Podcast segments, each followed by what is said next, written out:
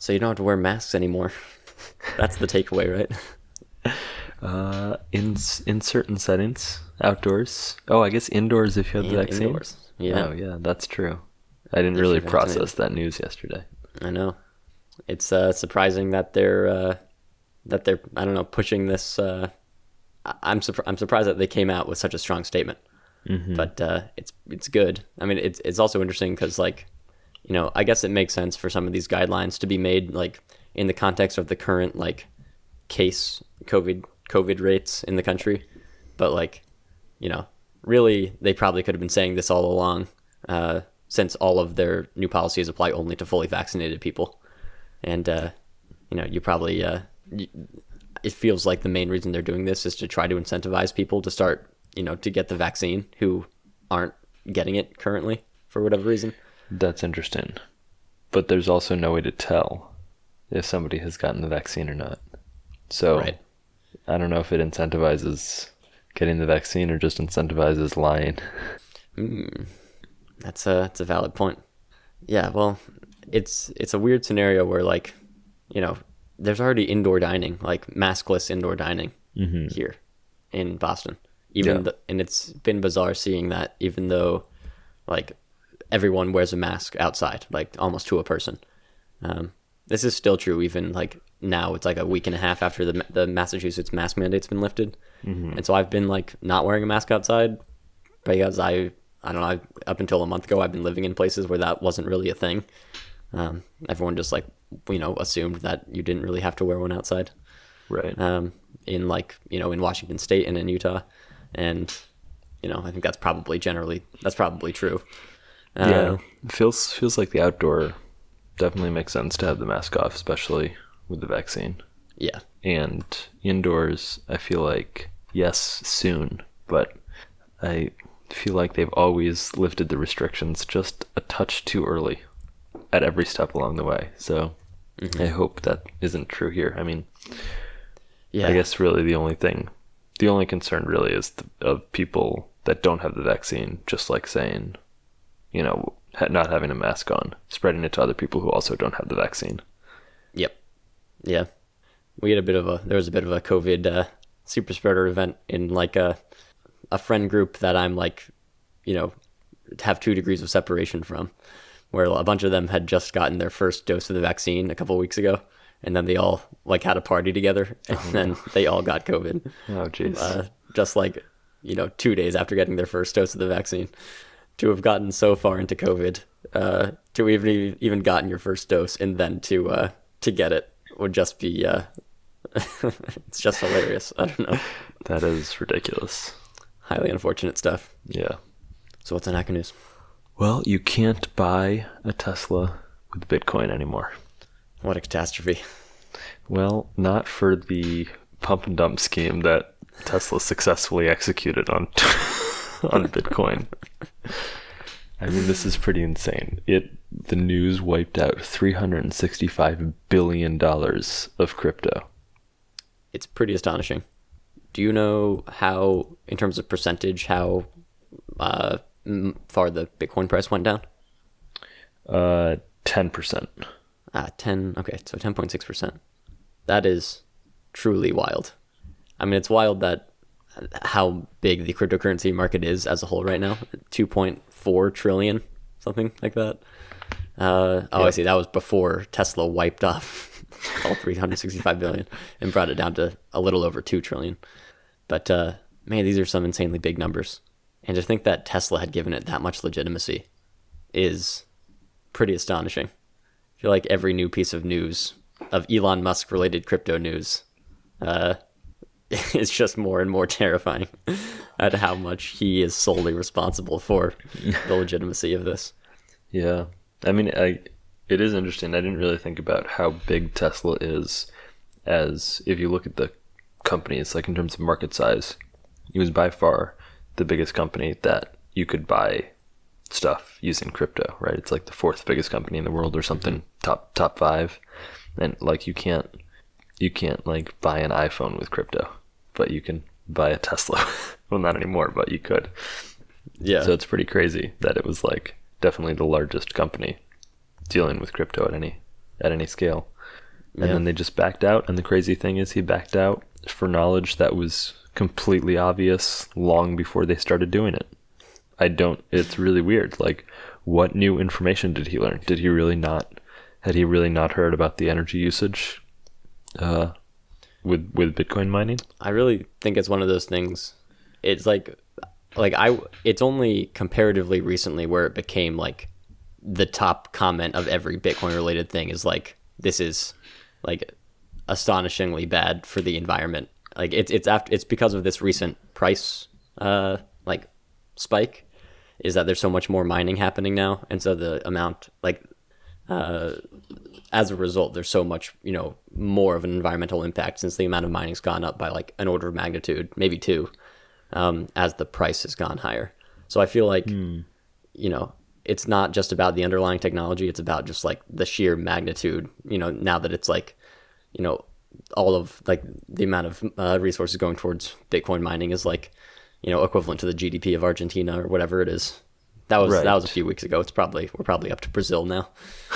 um, so I do but, think it it's become more of a politicized, for lack of a better term, issue um, in recent months. Okay, I think that's fair, but also, but the Tesla thing was in recent months, right? Like, I feel like he still could have known. Like, I feel like that was the news. But when they did it, everybody was like, whoa, wait a minute. This is not great for the environment. Uh, let's see here. So Tesla bought that one point five billion dollars in Bitcoin in February. Okay. And yeah, you're right. That was, that was right at the, that was right after, you know, it was actually a, it kind of seemed to kick off some of this recent price spike. It went up from like thirty-four thousand to like forty-seven thousand the week where that, that news broke. And it's been hovering now at about fifty-five thousand or sixty thousand uh, in, you know, wow. since then, basically, mm. and, until yesterday. But yeah, you're right. That was, that was definitely, that narrative had already very much been established by the time Tesla announced all this.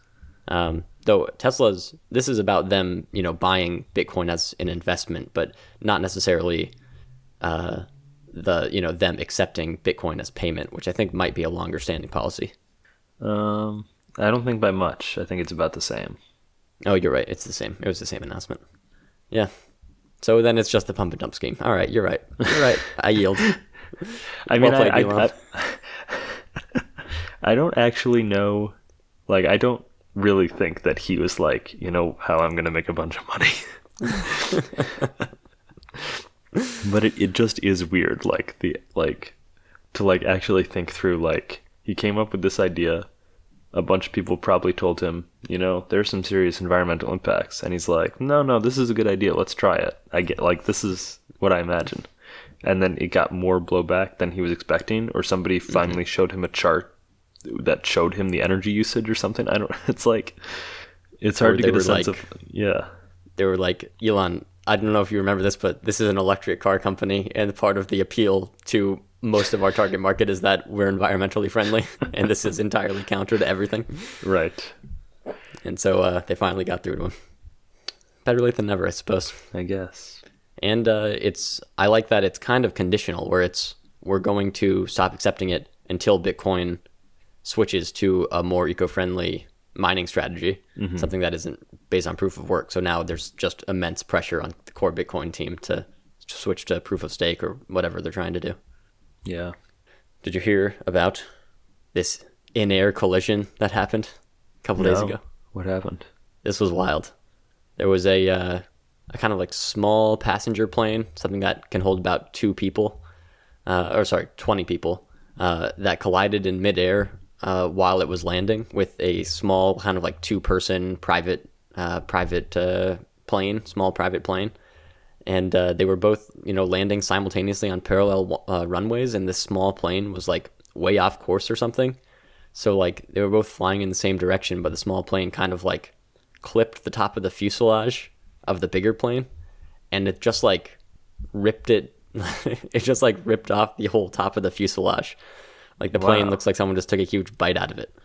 Uh, and insanely, it like didn't compromise the structural integrity. Like it, I can't believe this plane held together, but the big plane, even though it like looks like there's a huge bite out of it, just landed successfully on the runway. And then the small plane, I think it seems like the uh, pilot bailed out and like safely parachuted to the ground, and there were no injuries. Oh my gosh. Which is truly insane. Wow. But you definitely click on the story and look at this photo of the uh, of the bigger plane. Where after was this? It landed. Uh, Denver, apparently. Wow. Uh, it looks like the small pilot. Uh, okay, they said that he landed with the aid of a parachute or something. It looks like the parachute is like, I guess these really small planes actually have parachutes uh, that like are connected to the plane themselves. Okay. So he actually like a, like uh, launched some sort of like plane parachute. You can see photos of both of them, and uh, this is just insane. Like I feel like you never hear stories that are like, oh yeah, there's a there was a plane, you know, a major midair incident involving a small aircraft, and uh, yeah, everyone walked away and it was fine. And uh, pretty wild stuff. Wow. So very lucky. Yeah, I guess so. Uh, in other news, Notion's A P I Oof. has entered public beta. Very exciting stuff.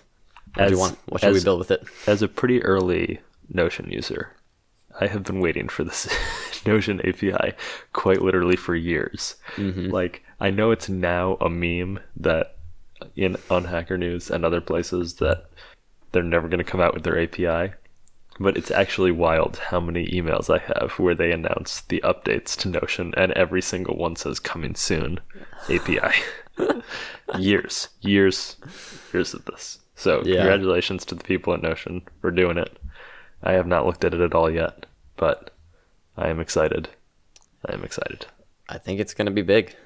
I think uh, it's just a testament to, you know, the fact that people have waited this long for it to happen uh, without switching to another alternative uh, yeah. is uh, a testament to how much love there is for Notion. Yeah. Though I, I feel like now, so for starters, the the whole narrative on uh, Hacker News is like, yeah, I can't, like, I've all, I've been waiting for this for years, and it's absolutely insane. A lot of people are kind of uh, projecting that, uh, or like guessing, I suppose, that Notion is just like really struggling with technical decisions it made years ago, since when they were like trying to ship fast. Yep. Um, basically, people are thinking they just have like crippling technical debt that's making it really hard to move quickly these days, which... Uh, I think there's a pretty good chance that that's the case. Yeah. Um, so people, apparently all of Notion was until recently running on a single unsharded database, and they recently uh, finally, you know, implemented a kind of like horizontally scaling uh, database with replication. Wow. Uh, which is, I mean, it's insane that they, they were handling all of this traffic just from a single database. That's just yeah. like insanely optimized. So good for them. Yeah, in some sense, though it is pretty insane that that was the case. Mm-hmm. Wow. Uh, but I do feel like these comments are interesting. Like everyone, you know, a lot of the top comments are complaining about Notion. Uh, at least like the second, third, and fourth highest upvoted comments. And I, I read like all of their complaints like pretty carefully. And it's like, it they're incredibly nitpicky. like there's there's... This is the kind of complaint where I'm just like, oh, wow. Yeah, Notion is actually like totally fine, because these are just like, they're complaining about how the table of contents is like at a fixed position on the page instead of instead of floating with the content. And that's like their number two point. And I'm like, all right, okay. I think uh, you're not wow. going to, you know, win people over to your competing product because the table of contents uh, floats with the content. Yeah. Wow. I mean, yeah, they Notion was also getting very slow the past few months, like very, very slow. And they actually did a bunch of work behind the scenes. I've been following them on Twitter where they talk about this a little bit. A bunch of work behind the scenes to try to speed it up significantly. And they didn't make any announcements about it, but they actually have been making a lot of speed improvements. Mm-hmm. I think the they got big on TikTok, and they're just overwhelmed with traffic. Notion got big on TikTok? Oh yeah, do you not know about this? No. Oh wow, that's... it's like the the little section of like aesthetic design TikTok, I guess. I mean, I, I don't know what I'm talking about. I don't really use TikTok, but people who I think the same category of people who used to post their like work photos on Instagram started doing this like productivity hack style stuff on TikTok, mm-hmm. and it got really big because it's very the U I looks really nice, and you get the little emojis, and everybody shows off their templates and how they organize their Notion docs. And so okay. It like absolutely exploded on TikTok. This is, oh my God. I searched got... Notion TikTok, and the top article is this Verge article. TikTok teens' latest passion is enterprise software. Yeah, incredible headline. Unbelievable. I I think I love this. Yeah. I think this is the best story I've ever heard. Okay, I've got one more little side one, which is d- there's a new book out uh, about Jeff Bezos and Amazon. Ooh.